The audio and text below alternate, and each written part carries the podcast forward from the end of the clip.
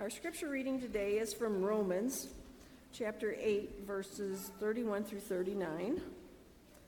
I'll give you a moment or two to locate them if you'd like to follow along. Romans chapter 8, verses 31 through 39. What then shall we say in response to these things? If God is for us, who can be against us? He who did not spare his own son, but gave him up for us all, how will he not also, along with him, graciously give us all things? Who will bring any charge against those whom God has chosen? It is God who justifies. Who then is the one who condemns? No one. Christ Jesus, who died, more than that, who was raised to life, is at the right hand of God, and is also interceding for us. Who shall separate us from the love of Christ? Shall trouble or hardship or persecution or famine or nakedness or danger or sword? As it is written, for your sake we face death all day long. We are considered as sheep to be slaughtered. No, in all these things we are more than conquerors through him who loved us. For I am convinced that neither death nor life, neither angels nor demons, neither the present nor the future, nor any powers, neither height nor depth, nor anything else in all creation will be able to separate us from the love of God that is in Christ Jesus our Lord. This is the word of the Lord. So I was doing the math this week, and I realized the next time I preach, I will have been here for right at a year, just over a year.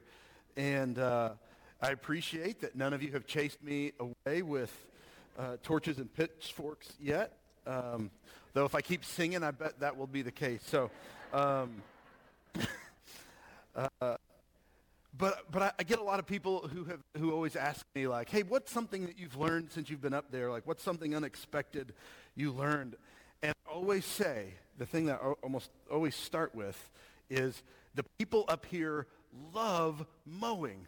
Like, it's like a big deal up here. Like, they love mowing. It's like the official pastime of Northern Illinois. I can't believe how much you guys like to mow.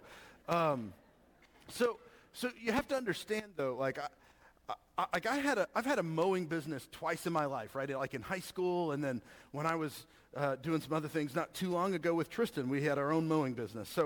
So I've pushed a lot of lawnmowers around in my life, residential, weed eating. I've done a bunch of it, but mowing in West Texas is different. I'll just say first, it's going to be 100 degrees no matter whether you do it at 9 a.m. or in the afternoon. It just doesn't matter. And there's going to be a 30 to 40 mile an hour wind the whole time. So it feels like you're in a hairdryer as you're mowing.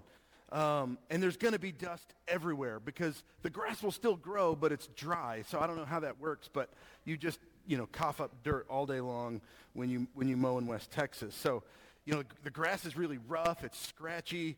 It's like Bermuda and fescue. Like it's not enjoyable things to do. Nobody likes mowing in West Texas. But I have to say, after being here a year, I'm starting to enjoy mowing because it's a different kind of deal. First, it's normally riding something because there's just so much grass. You can't push mower around here. So, but it's it's a little bit cooler normally . And the grass is green, which is an unbelievable thing to see, green grass. So it's definitely much more enjoyable for mowing. And this morning we're going to see mowing in the book of Nahum in verse 12 of chapter 1. But it is not a pleasant, enjoyable kind of mowing.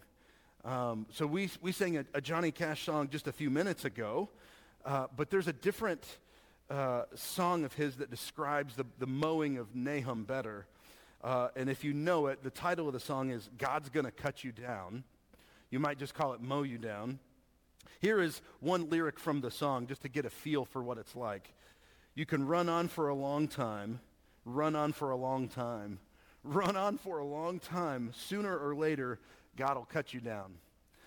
That's the kind of mowing we're going to be talking about this morning. So just kind of prepare yourself. And I really love Johnny Cash.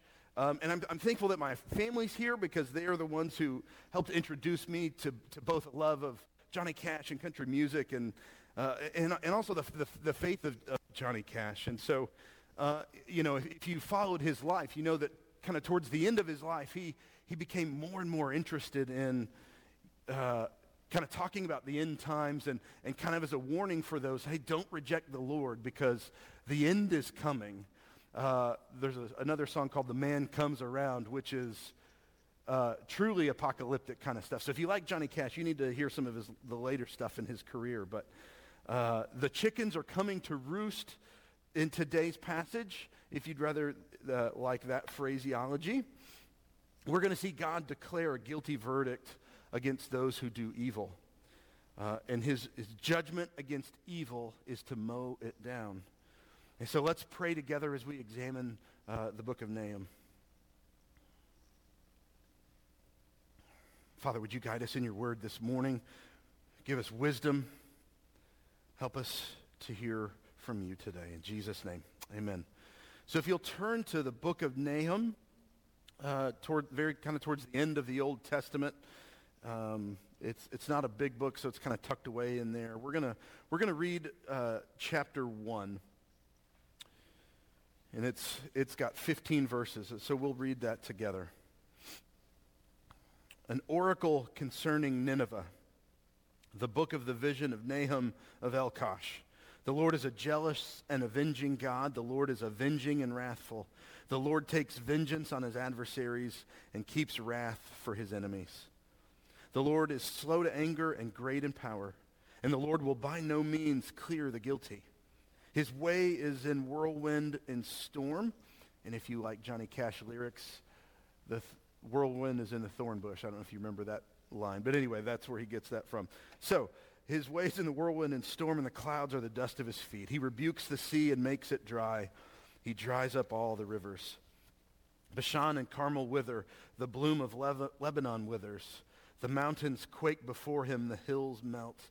The earth heaves before him. The world and all who dwell in it. Who can stand before his indignation? Who can endure the heat of his anger? His wrath is poured out like fire, and the rocks are broken into pieces by him. The Lord is good, a stronghold in the day of trouble. He knows those who take refuge in him. But with an overwhelming flood, he will make a complete end of the adversaries and will pursue his enemies into darkness. What do you plot against the Lord? He will make a complete end. Trouble will not rise up a second time. For they are like entangled thorns, like drunkards as they drink. They are consumed like stubble fully dried. From you came one who plotted evil against the Lord, a worthless counselor. Thus says the Lord, though they are at full strength and many, they will be mowed down and pass away. Though I have afflicted you, I will afflict you no more. And now I will break his yoke from off you and will burst your bonds apart. The Lord has given commandment about you. No more shall your name be perpetuated. From the house of your gods I will cut off the carved image and the metal image. I will make your grave, for you are vile. Behold, upon the mountains the feet of him who brings good news, who publishes peace. Keep your feasts, O Judah. Fulfill your vows, for never again shall the worthless pass through you. He is utterly cut off. No more will the wicked invade you. They will be completely destroyed. So this morning we have one of the more difficult books in all of Scripture to deal with, and in the Minor Prophets as well. It is written entirely about Assyria, especially Nineveh, which is the capital at this time in history, the capital of Assyria. And we've talked about Assyria, Nineveh before. Remember, when we started this series on the Minor Prophets, we started with the book of Jonah because it was the most well-known, but also it was a great way to kind of see the work of God's mercy. And that takes place in about 775 BC, and they're told of their wickedness. And so remember, they did repent, and they believed, and they received mercy from the Lord, to the dismay of Jonah, they received mercy. But we do know in history that repentance doesn't last very long. They go back to their evil ways of terror and murder very soon after, and they become the most powerful nation in the world, and they conquered everyone around them. We have talked about how they destroyed Israel in 722 BC, and the things that they did to the men, women, and children, we'll just say, are truly, truly barbaric. And so after that, they decide to come after Judah. Remember the southern nation. We'll look at the pictures in a second. But we briefly mentioned last week that there was that Assyria turned its eyes on Judah, and in 701 BC, so 20 years after the destruction of Israel, they say, hey, you're next, and here we come. And they begin to invade, and they conquer 46 cities of Judah, including the great military city of Lachish.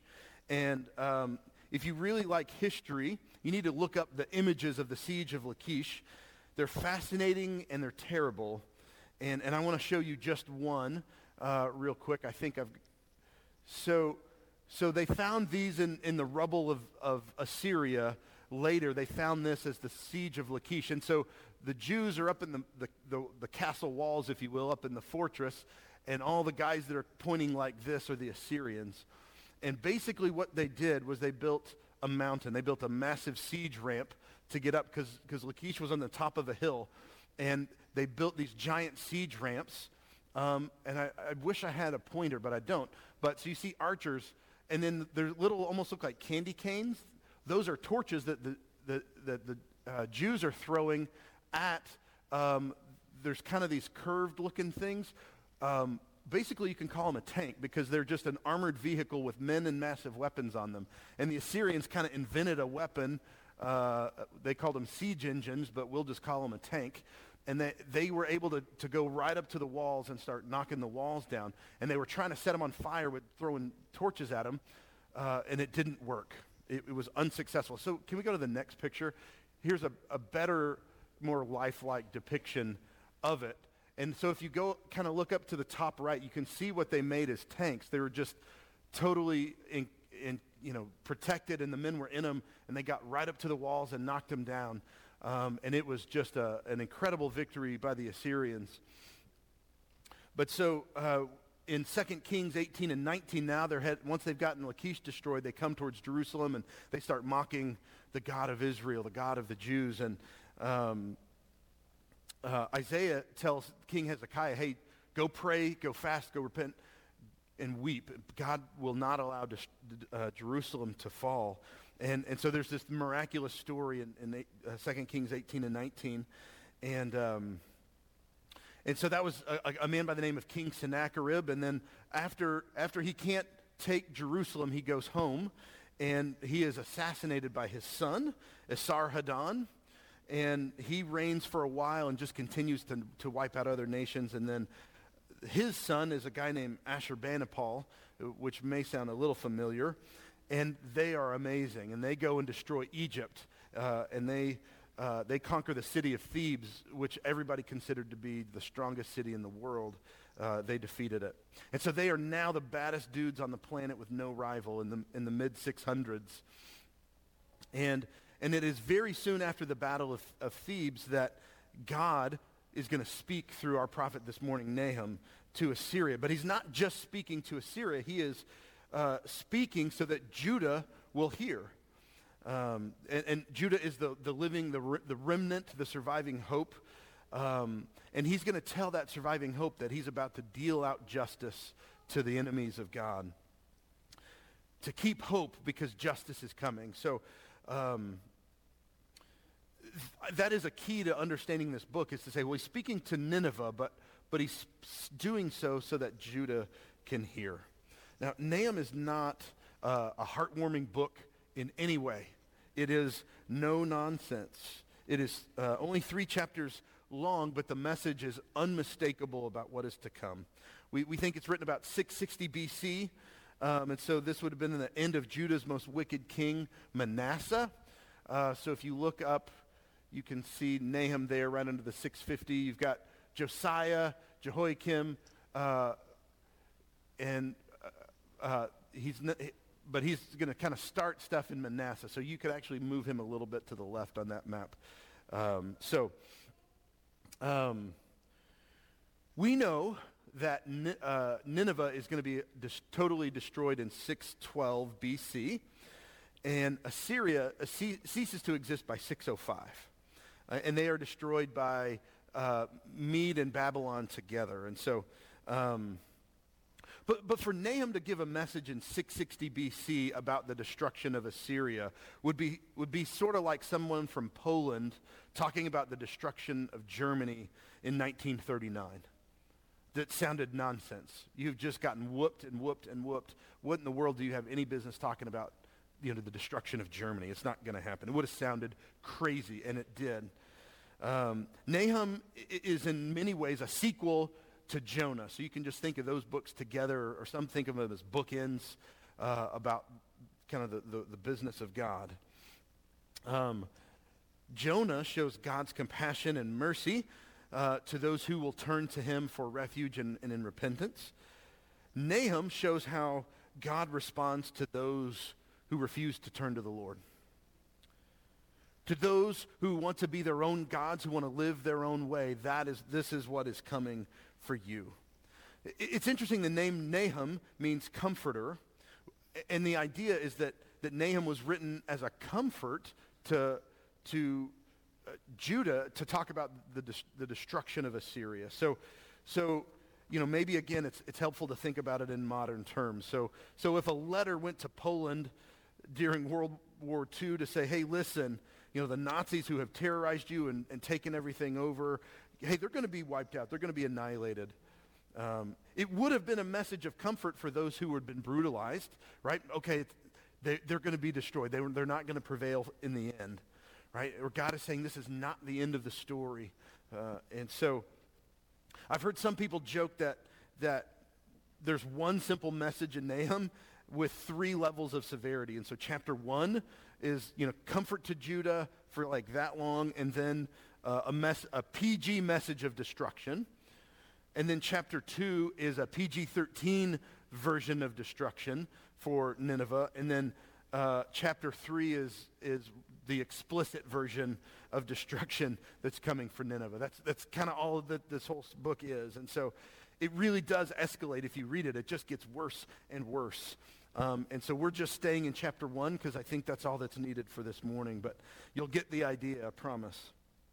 So just make a couple of things, point them out that I think are noteworthy, and then we'll kind of try to put it together a little bit. So, as the book begins, Nahum describes God, and we get this image of a warrior who will do the fighting. This God king who is a warrior who will do the fighting. And we hear in verse 8 of chapter 1 that God is going to destroy Nineveh with a flood. God's going to destroy Nineveh with the flood. And it's an interesting statement that would make no sense at the time.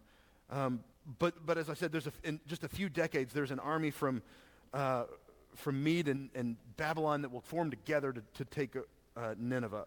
So I want to show you a couple of pictures just of what Nineveh looked like at this time.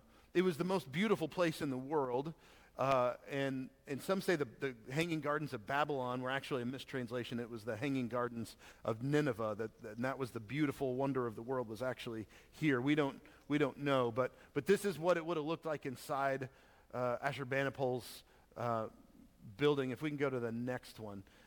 They had built a moat around their city, and then these giant walls. And they say the walls were so big that they would have chariot races, and they could run three chariots wide on top, and run chariot races on the top of the wall. So that tells you how big and how thick the walls were. Just, it was the place to be. And so to say, oh, that's going to be flooded, didn't make any sense. It was going to be destroyed by a flood. Well, so when Babylon decides to invade, they recognize, hey, there's no way we can take these walls over. And some smart guy had an idea. Hey, there's a river a few miles away. What if we just redirected the river? That would be easier than trying to fight these guys in this wall. And so they did. They dug a canal and then connected it and redirected the river to the base of those walls. And so it took them some time, as you can imagine. They had captured slaves, and they built a river and redirected it. And then, so about after a month, this place looked like the Everglades. And there's pretty good documented history about all of this. And eventually, after, just turning their fortress into a swamp, the walls started kind of getting, crooked and starting to deteriorate a little bit. And a hole opened up. And so now that thing turned into a giant fishbowl, because the river is now getting through that one spot in the wall. And they didn't even have to fight. They just waited till the thing flooded, and then they went in, and it was a major battle, a major victory. So God, if you want to just say, predicted the most unlikely of outcomes about how this place would be destroyed. They were destroyed by a flood, which is really interesting. So, okay. So then if you go to verse 13 of chapter 2, God says something serious, and it's all serious, it's all military language about war, but this one is, to me, is terrifying in its simplicity. He just says, I am against you. I am against you. And again, if you're Judah, there's going to be some comfort in this. And you and I would be no different to hear that God is against our enemies. Because, we wonder, just like Judah did, how come evil prospers? How come bad guys seem to win? What is that? I don't understand that. And so for God to say, I am against you, would have felt comforting. And, because we ask, God, do you even care about the things that are happening all around us? It's natural to wonder those kinds of things, because we live in this terrible, imperfect, sinful world, that, a world that's ravaged by evil, ravaged by sinful people. And so to hear that God is angry and he's going to do something about it, I find comfort in hearing that, knowing that, the drug dealers and human traffickers and warmongers and, the corrupt businessmen and world leaders that we all know and experience, to know that they're going to be dealt with, to hear, I am against you, we want that. We want to hear it, and there is something comforting about it. But what I find interesting is this, that everyone I know, myself included, we love it when justice is served on other people. We love it when we see God's justice served. But what do I want when it's directed at me? I really want mercy, and I really want grace. I don't want justice for my wrongdoings, right? And so we're going to come back to that in just a second, But to just take a little bit of note. And so I have to say that I was surprised, because I really assumed this would be a simple sermon as I worked through it, because it's a short book about angry judgment. But I've actually found it to be the opposite. There's so many things that this book deals with. So I really am just going to have to focus in on verses 2 through 8 of chapter 1 and just kind of put some things together from that. So the first thing you need to know, as we've talked about in this Minor Prophet series, it's the same, is sin is a really big deal. And God is both jealous and angry about sin and about the sin of the world. And so we have talked about this in other books, but I think it's important, because I know in myself and maybe you as well, because of the way that our culture talks about it, I think of jealousy. When I hear it, I think of the bad thing. Like, why is God jealous? That sounds, is he petty? What is going on here? What's this thing with God being jealous? But I want you to know that jealousy in the way that God is a good thing. And so we could just say that jealousy like this is the jealousy that one feels about something that is theirs. And so if I went outside and started throwing rocks at your car, okay? The feeling that you would have, to go through a range of emotions, but all of those could be put under some sort of category of jealousy, and that is, I've got to protect my car. I've got to stop him from doing what he's doing. Why is he doing this? Right? There would be obvious frustration. That's the kind of jealousy that's good and relevant here, right? That's something that's mine, and you don't have a right to do what you're doing to it. So if somebody was messing with your spouse, if somebody was messing with your family, right? That desire to protect, that desire to defend, that's a good kind of jealousy. And so we need to just kind of understand that when we talk about God. It's about loyalty. It's about protection. And when we are unfaithful to him, he is jealous for us.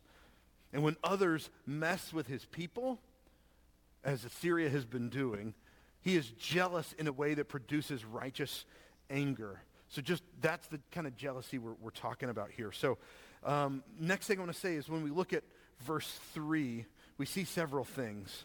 And one is that God is absolutely sovereign. It says that he is great in power.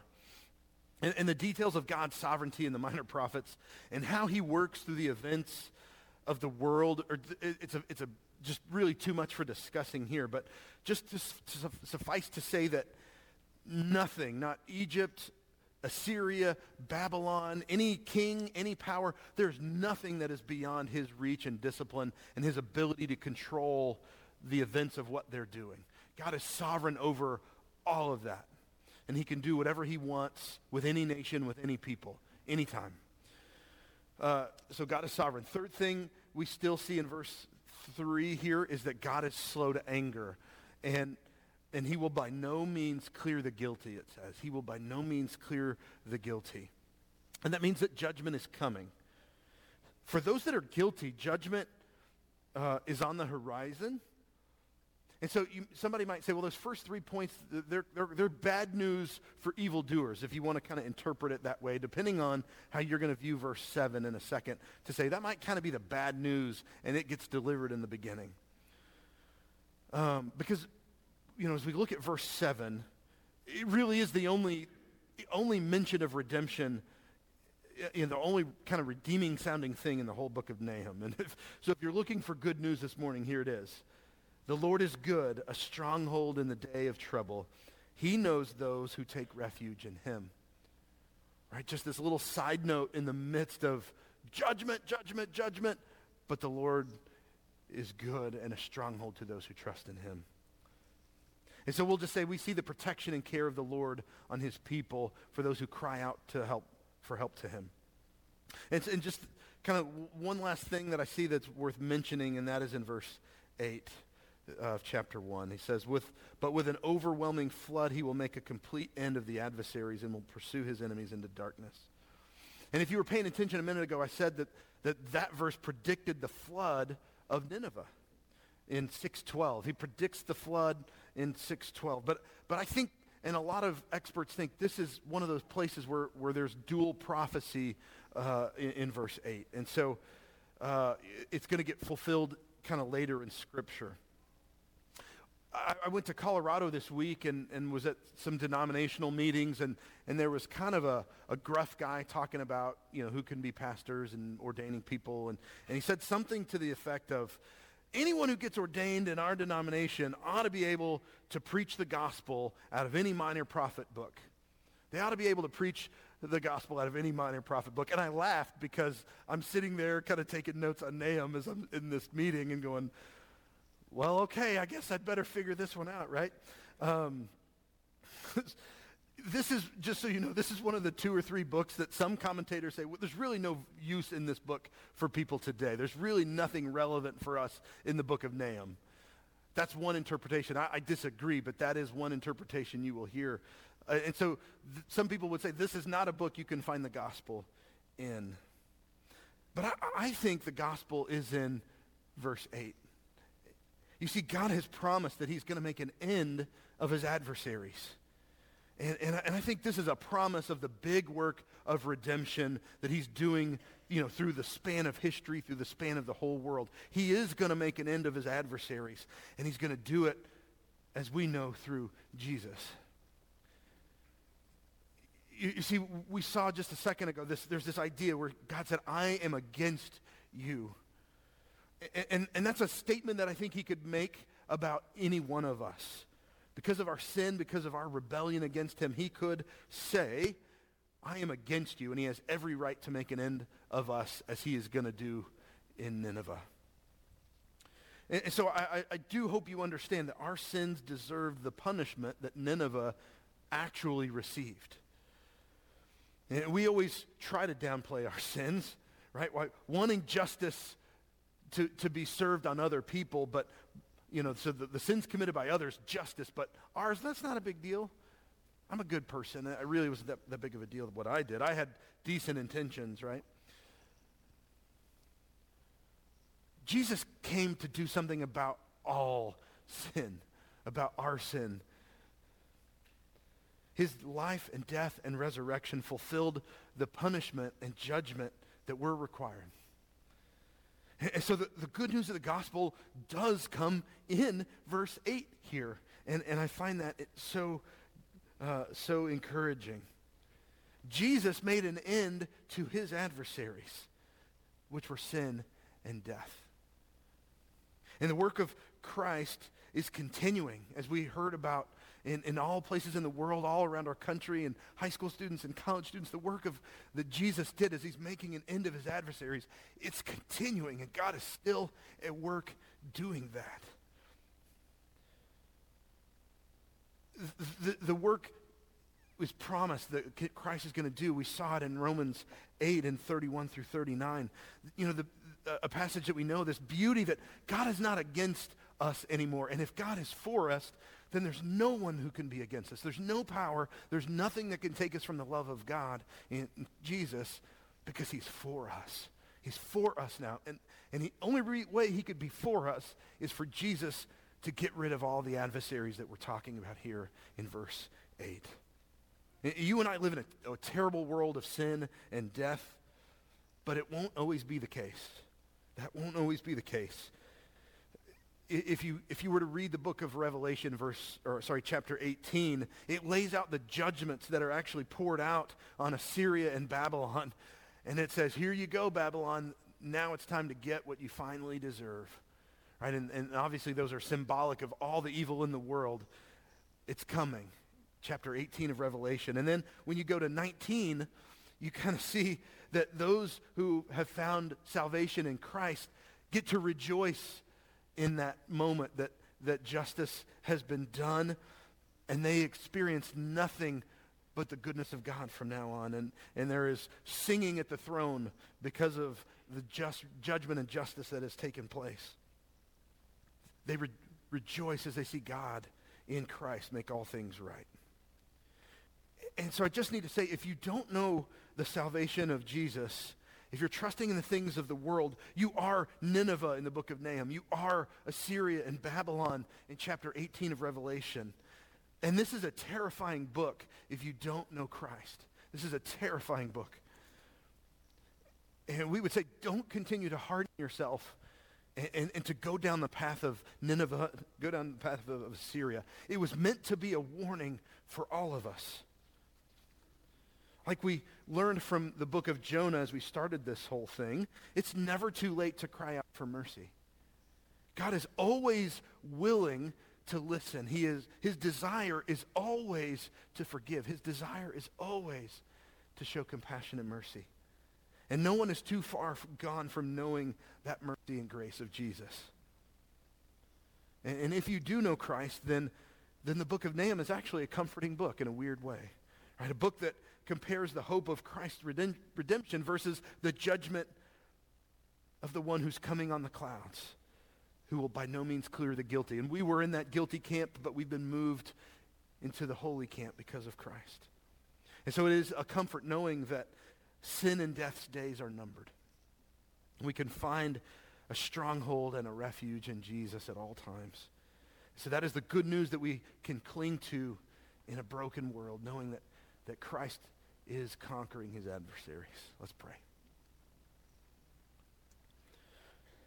Father, thank you that we can be reminded that sin and death's days are numbered. As we sang it, we don't understand all of it, and it's hard and it's painful living day by day in this place, seeing the wicked prosper at times. Farther along, we'll know. Farther along, we will see an end to the sinful world. God, we are so thankful that you have put and are putting an end to your adversaries. And because of all that, we can have hope as righteous and forgiven people in the blood of Christ. God, would you help us to have hope? Father, would you work in our hearts that we would want to know you more and more as a result? We ask all this in Jesus' name. Amen.